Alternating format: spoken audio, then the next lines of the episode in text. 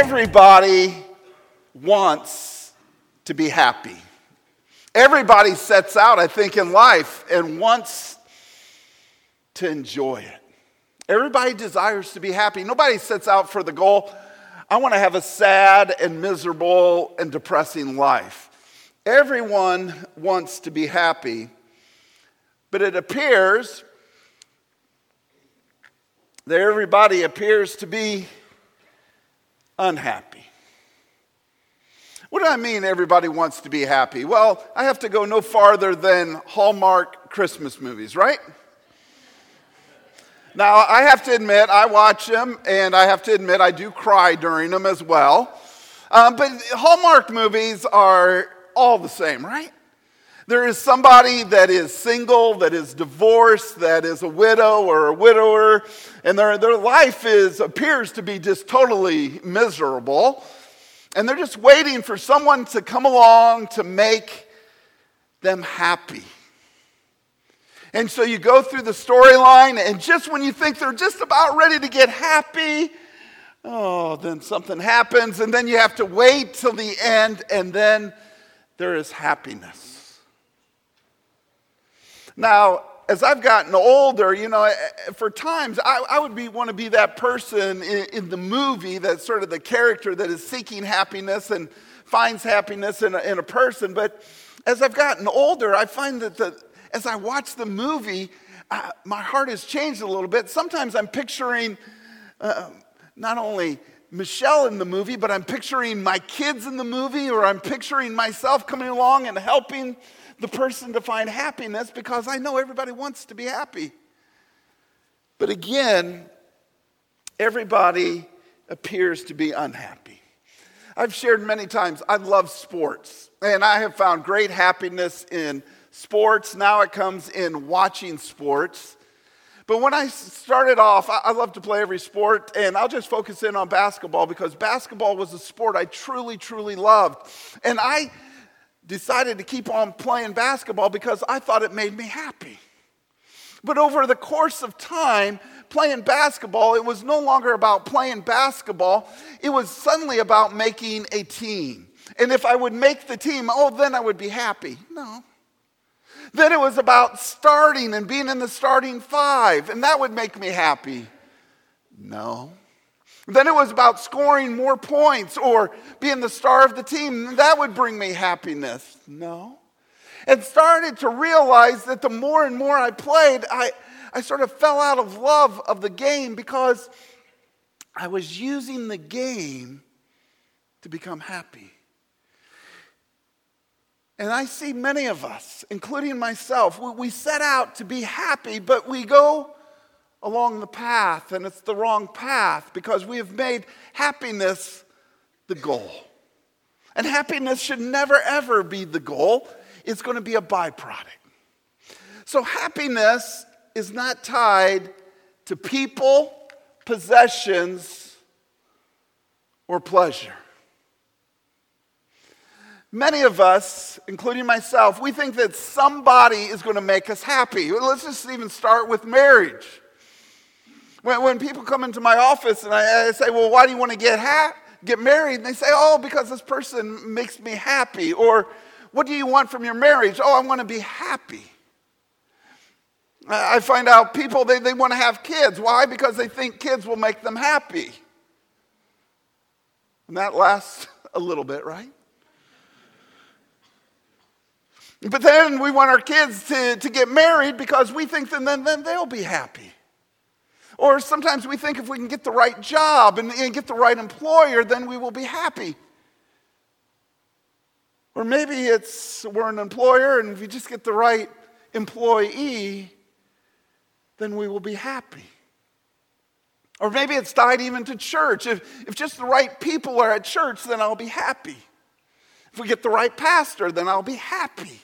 And we tie everything to people and we say that is where happiness comes. But it's not tied to people, and it's not tied to possessions. A lot of times people say, Well, I, play the lottery because I want to be happy. I want to get all this money. Or I want to raise. Why? Because I'll be happy. Or I want a certain home. Why? Because I'll be happy. I want a certain car, and then I'll be happy. But happiness is not found in people, it's not found in possessions, it's not even found in pleasure. You know, a lot of us, we think, eh, especially sexually, we think, oh, that, that, that something sexually will give us happiness. It, it usually doesn't. Sometimes we tie it to food or drink or some sort of addiction, and we do it because we feel we'll be happy, but in the end, we're not happy. So if happiness is not tied to people, possessions, or pleasure, what is it tied to? Happiness is tied to a person. Happiness is tied to a person, and his name is Jesus Christ. And Jesus Christ is not just a Savior, He's not just Lord. Jesus Christ is a King. And what we're going to see this morning is that Jesus Christ, in His person, He is the King of Kings and He is the Lord of Lords. And if you want to be happy, and God has created us for happiness and for joy, and to be cheerful and glad, we need to understand it's tied to a relationship with King Jesus. It was great this morning, and I don't know if you, you caught it during all the songs that we were singing this morning. There was something tied to Jesus being the king and his right to, to rule and reign in our lives. And so, as you think about joy and you think about joy to the world, and the hymn that we're basing the series on, Joy to the World. Let earth receive her king. The earth's joy, the earth's happiness, my joy, your joy, your happiness is tied to a person. It's tied to the words that Jesus spoke and the works that he did on our behalf. Happiness is tied not to people, not to possessions, not to pleasure, but it's tied to a person. But it just doesn't stop there. Happiness is also tied to a purpose. You see, being a king means he has a kingdom. And we don't use this terminology much anymore, but a king has a kingdom. That means he has something that he reigns over, he rules over. That means that Jesus, as the king, he is our authority figure. He, he calls the shots. And for a kingdom to be in effect, there are rules in the kingdom. There is a ruler who is Jesus Christ, and there are subjects. That's all of us. And Jesus, as the king, he has a kingdom agenda or he has a kingdom plan, and there is a purpose behind that. It's interesting, and sometimes we put on the, the back there on the information desk, we put this one cry prayer guide, and we've, we've tried to promote praying every day. And it's interesting, on December 1st, it, it talked about praying about King Jesus, and it talked about revival is tied to us understanding that he has a kingdom and that He has a reign, and the more we let Him reign and rule in our lives, the more revival comes. So this is what we want to explore today is happiness is tied to a person, King Jesus. And happiness is tied to a purpose, to a plan, to an agenda. And in for order for the people that I put up there and the possessions and pleasure and for all of that to work, the purpose comes first. And that is the goal. And the byproduct, the happiness with people and possessions and pleasure, that is the result or that is the benefit of having God's purpose in our lives. I want us to open up this morning the Bible to Luke chapter 1. But before we get to Luke chapter 1, I, I, want us to also review last week so we can get this idea. Um, I just want to read real quickly Psalm 98 again. So I'm going to read Psalm 98. It's real short, nine verses, and then I'm going to go to Luke 1. So you can pick what direction you want to go. But we need to understand that happiness and joy is the way God has built us and created us. And again, it's tied to a person and his purpose. Psalm 98, verse 1 says, Oh, sing to the Lord a new song for he has done marvelous things. His right hand and his holy arm have worked salvation for him.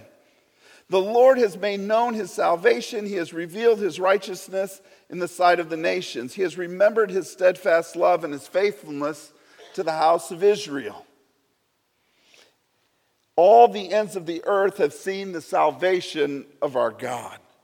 And this is where we looked at it last week. It says, Make a joyful noise to the Lord. Literally, make a happy noise to the Lord, all the earth. Break forth in a joyous song, or literally a happy dance, a happy song, a victorious song, and sing praises. Sing praises to the Lord with the lyre and with the lyre and the sound of melody. With trumpets and the sound of the horn, make a happy noise, a joyful noise, a glad noise Notice it says, before the king, the Lord. Let the sea roar and all that fills it, the world and those who dwell in it. The rivers clap their hands. Let the hills sing for joy. Before the Lord, he comes to judge or to rule or to reign. He will judge the world with righteousness and his peoples with equity. Now let's turn to Luke chapter 1. That is the foundation, that is what they were hoping for the Israelites were hoping for the king, the Messiah, to come and to establish his kingdom. They, they just didn't know it was going to be in a little baby. They didn't know it was going to be in a miraculous fashion. They just thought that the kingdom was going to come in power and authority. And Luke chapter 1, we have two births, two miraculous births two stories of joy and gladness and cheerfulness. It's sort of two hallmark stories in a way. Uh, an older couple that couldn't have a child, and God appears to them and says, You're going to have a child in your old age, and that is John the Baptist.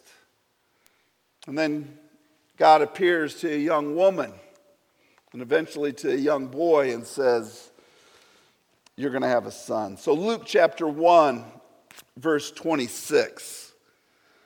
Luke chapter 1, verse 26. It says, In the sixth month, talking about actually Elizabeth's pregnancy there. That's what it means in the sixth month. Earlier it says she was five months and she was keeping quiet because she was excited that she was pregnant finally. And it says, In the sixth month, the angel Gabriel was sent from God to a city of Galilee named Nazareth and what I love about this story is, and we need to put ourselves in this story, God is showing up in history. God is showing up in a city. God is showing up in a, in a small town. God is showing up in a place that is unexpected. And notice what it says it says, there was a virgin there. She was betrothed or she was engaged. She was preparing to be married to a man whose name was Joseph of the house of David. And the virgin's name was Mary. It, it doesn't even mention her parents' name because she's sort of insignificant. She's, she's sort of a nobody. She's a young girl. 28 says, And he came to her and said, Greetings. We'll see in a little bit. It also means rejoice, O favored one. The Lord is with you. But she was greatly troubled. I, I, I, know for myself, I would be scared. I'd be fearful. What, what is going on? I'm a little perplexed. She tried to discern what sort of greeting this might be. And the angel said to her, Do not be afraid, Mary. Don't be anxious, Mary, for you have found favor with God. And behold, you will conceive in your womb and bear a son. And and you shall call his name Jesus. Notice how it describes who this person is that we're talking about this morning. He will be great. Uh, uh, greatness is going to refer to his kingship. And he will be called the Son of the Most High. It will also refer to his kingship. And the Lord God will give to him the throne of his father David. Again, kingship. And he will reign over the house of Israel forever. Kingship. And his kingdom, and of his kingdom, there will be no end. This is just wonderful news for us as Christians today. We get to look back in history, but we also get to anticipate the coming king and the coming kingdom. When Isaac Watts wrote Joy to the World, again, he wasn't thinking about this first advent, the birth of Jesus. He was thinking about the second advent, the return of Jesus to establish his kingdom. And just so we're all on the same page, as you read the New Testament, the kingdom of God is both present yet future. It is here, but not here. It is of another world, but it is also of this world. It's referred to as the kingdom of God, the kingdom of heaven. And the ministry of Jesus started off the kingdom of God is at hand. That means it is present. That means it is ready to go. So it is here. Yet Jesus says, I, I will drink and celebrate the Lord's Supper with you in the future when the kingdom comes. So, how does the kingdom and the king, how does it all relate to happiness?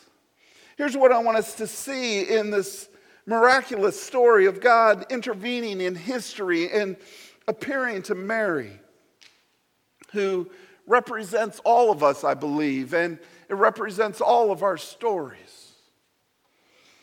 Here's the first thing we need to understand is that happiness is a blessing, not a goal. Happiness is a blessing, not a goal.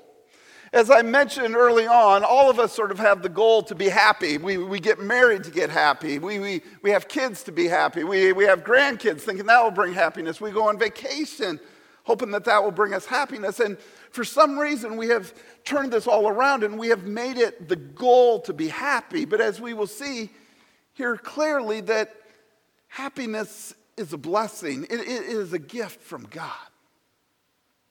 And just so we're all on the same page from last week. When, when I talk about happiness, I'm also talking about joy.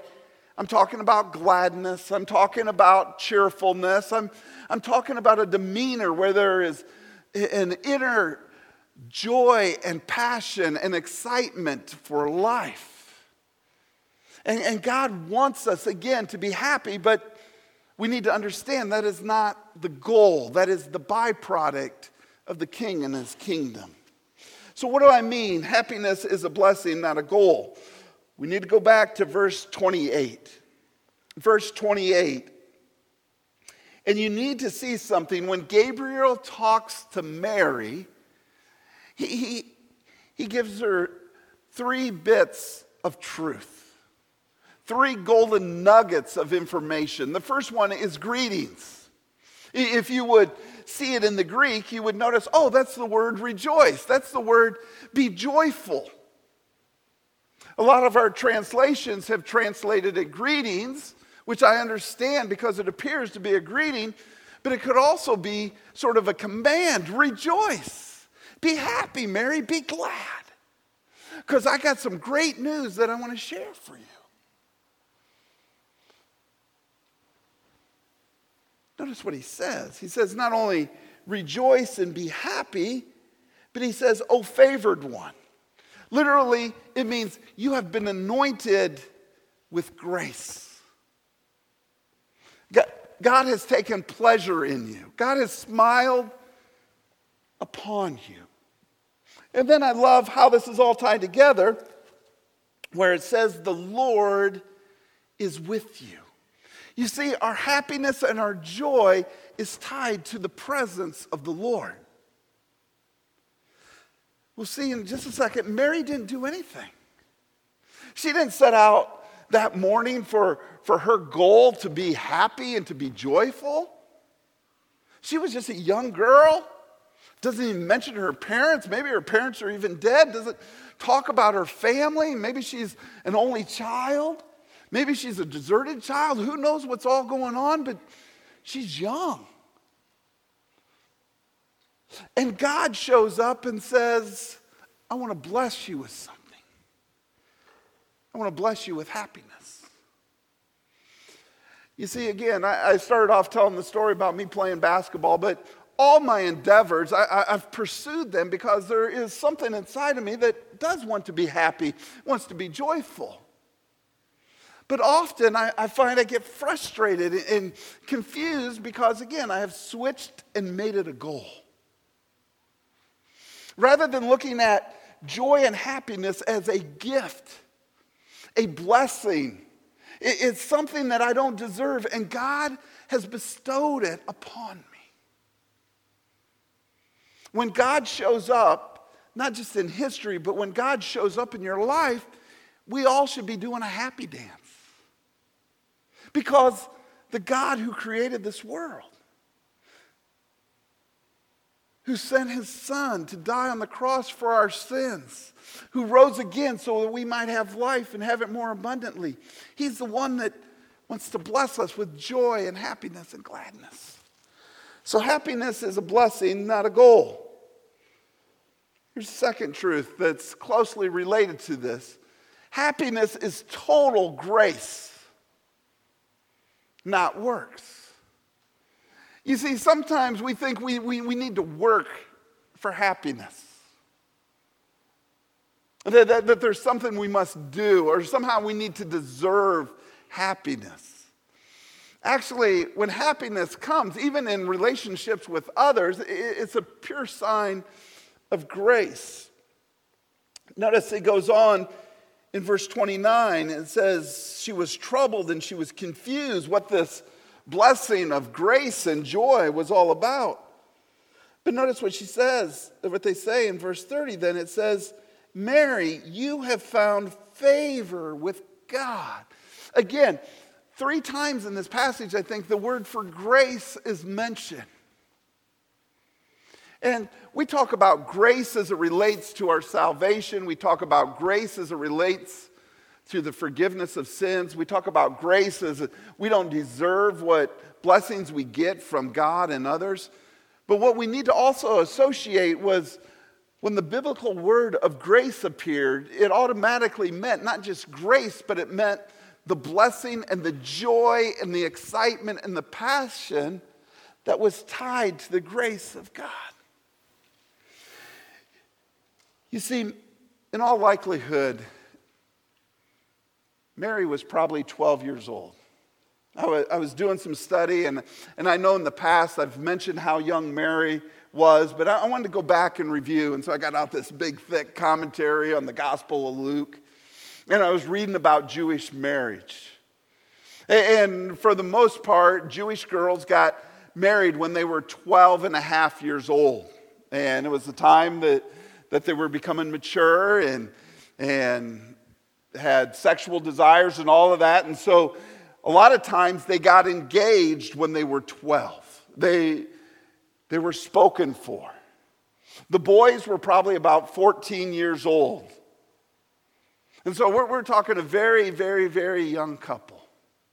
Now, I don't know about you, but if I'm God and I'm going to decide how am I going to bring the King of Kings and the Lord of Lords into this world. I'm probably not thinking a young girl. But God's ways are way different than our ways. And He does, as the text goes on and says, God does the impossible. He, he makes things possible and things that we think is just totally impossible. And he, he changes the course of history through this young girl. But again, notice her parents aren't mentioned. She's literally a nobody from nowhere. She doesn't deserve it. Uh, people talk about, if you read about Mary, they talk about her lowly state. She didn't have money, she didn't have riches, she didn't have status. And for me, this is good news. For all of us, this is good news that, that happiness is not tied to where we are on the social ladder or the financial ladder or where we're at even sexually or what gender we are or what race we are. Happiness is totally by God's grace. There is nothing in this passage where Mary is doing something to deserve it. Happiness and joy is total grace. You say, Mark, you're just taking advantage of the Mary story. No, just let your eyes go over to verse 14 of chapter 1. Very same story, very same situation. Notice in verse 14, he's talking to Zechariah, he's talking to him about Elizabeth being pregnant. In verse 14, it says, You will have joy and gladness, and many will rejoice at his birth. Well, what is Zechariah doing to, to deserve this? He's, he's doing nothing. It says, For he will be great before the Lord, verse 15, and he says, He must not drink wine or strong drink, and he will be filled with the Holy Spirit, even from his mother's womb. And he will turn many of the children of Israel to the Lord your God, and he will before him, be before him in the spirit and the power of Elijah, to turn the hearts of the fathers to their children, and the disobedient to the wisdom of the just, to make ready for the Lord a prepared people the joy and the happiness and the gladness of what God is doing, even in marriages and with children and all these things that we think will bring us happiness, it's all by God's grace. By God's grace. Salvation is by grace, but joy and happiness is by grace as well. And here's where I want us to just focus our thoughts as we try to put a bow on this present of joy and happiness. Happiness is God's agenda, not my agenda. So often I have that agenda where I want to do things my way. And as, again, Jesus being the king and coming to do a kingdom, notice in verse 34, it says, He will reign over the house of Jacob forever, and his kingdom there will be no end. We as Christians should know this as we pray the Lord's Prayer. We pray for your kingdom come, your will be done.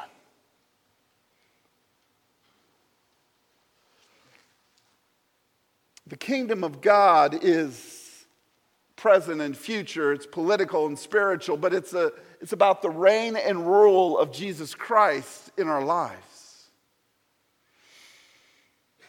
And sometimes I, go back and forth with one of my favorite hymns trust and obey, for there's no other way to be happy in Jesus than to trust and obey. And well, that sort of contradicts that happiness is a blessing and it's, a, it's God's grace, but there is also the other truth to it that if we trust and obey, it is true, we will be happy because we're living according to God's agenda and not our own agenda. If you're in Luke, I would encourage you to go back just to a book called Matthew, the first New Testament. And so, just a couple books back, Matthew chapter 6. Matthew chapter 6. If you want to know what God's agenda is, I would encourage you to go to the Sermon on the Mount. He's talking about the kingdom and what, what the kingdom looks like and who's going to participate in the kingdom and how we should live according to the kingdom and how we should live according to the king.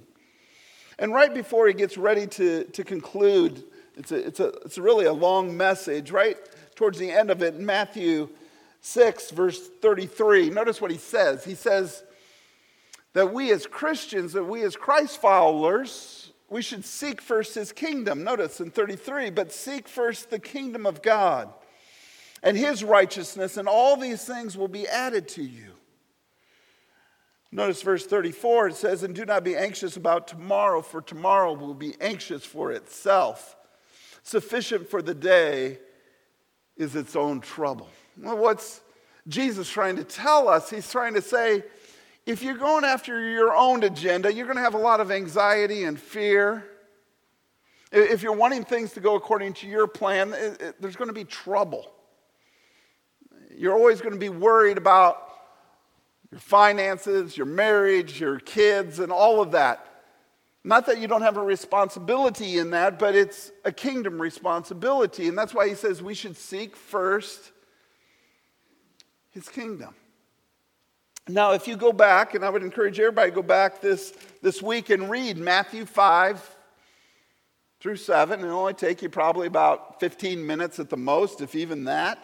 Probably 10 minutes to read Matthew 5 uh, through 7. You will read about the kingdom. And just to start off in Matthew 5, verse 2, Jesus opened his mouth and taught them, saying, He says, blessing, literally, be happy.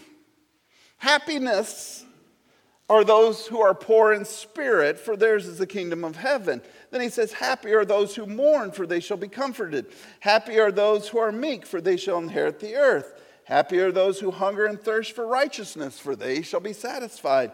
Blessed and joyful are the merciful, for they shall receive mercy. Blessed and happy are the pure in heart, for they shall see God. Blessed are the peacemakers, for they shall be called sons of God.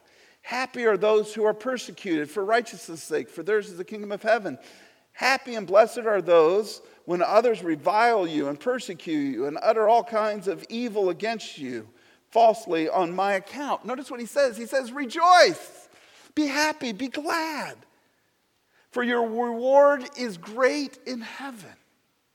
You see, when we're not living according to our agenda, we're living to God's agenda. There is not only joy in this life, but in the life to come. So, as you go through Matthew 5, you're going to notice he's going to have things to say about what a kingdom agenda is. You see, a kingdom agenda says I'm going to be done with hating people. You know, the Old Testament law said you shouldn't murder, and Jesus is going to say, it's going to, I'm going to take it one step further. In the new kingdom, you need to love, you need to forgive, you need to reconcile, you need to restore a relationship. And even if you're cussing somebody out or calling them a name, you, you've taken it too far. And that's not the way the kingdom is going to be about. That's a new agenda.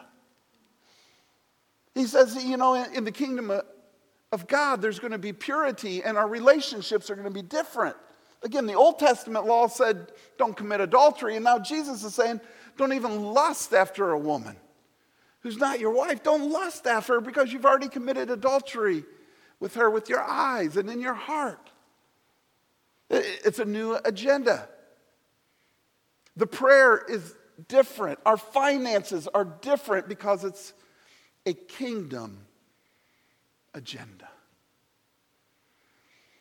It's sort of interesting that Seek First Your Kingdom comes after a whole section on anxiety and worry.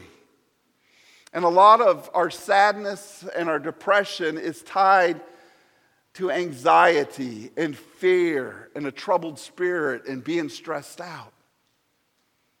And I'm not saying if you, you just dedicate yourself to seeking first the kingdom, life isn't going to happen where there's no more stress. But eventually, it's going to get less and less because we're living now according to God's agenda. And we're praying differently. We're praying for His will to be done, not our will to be done.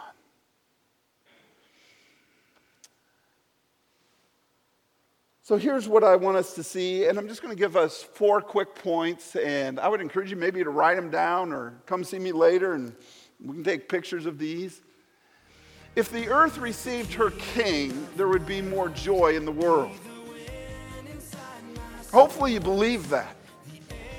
The problems we see in our world today is the fact that we haven't received Jesus as our king and let him rule and reign in our world. And if there we would let him rule and reign, there would be more joy in our world.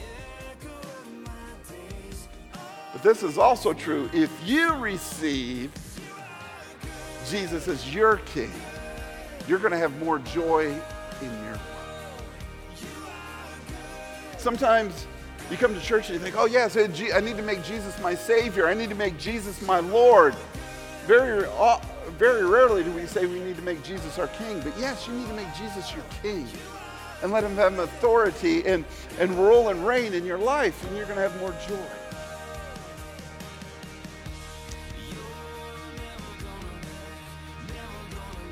To receive him as king means to live according to his purpose and his plan. You see, what I've been trying to communicate that there is a plan and a purpose for our lives, but it's his purpose and his plan. And it's not our own. And so what will happen if we live if I get this last one, if we live according to his purpose and plan, it benefits your pleasure. What I'm trying to, to teach myself, and hopefully this maybe will be helpful for you, basically we're on two paths. I think all of us are say we're on a path of happiness. But the problem for myself is I'm on this path of happiness, but again, it's a path of Mark's agenda rather than the king's agenda. And in order for the, me to transfer to more happiness and joy, I, I got to go down a different path. It's still a path of happiness and joy, but it's more a path of following the king and allowing him to, to reign and rule in my life. And that's a transfer. And it's a, it's a decision that I need to make on a daily basis. Is Jesus going to be king today? Or is Mark going to be king? And I pray that all of us will consider the path we're on and understand that happiness is tied to a person. And it's tied to his purpose for our lives.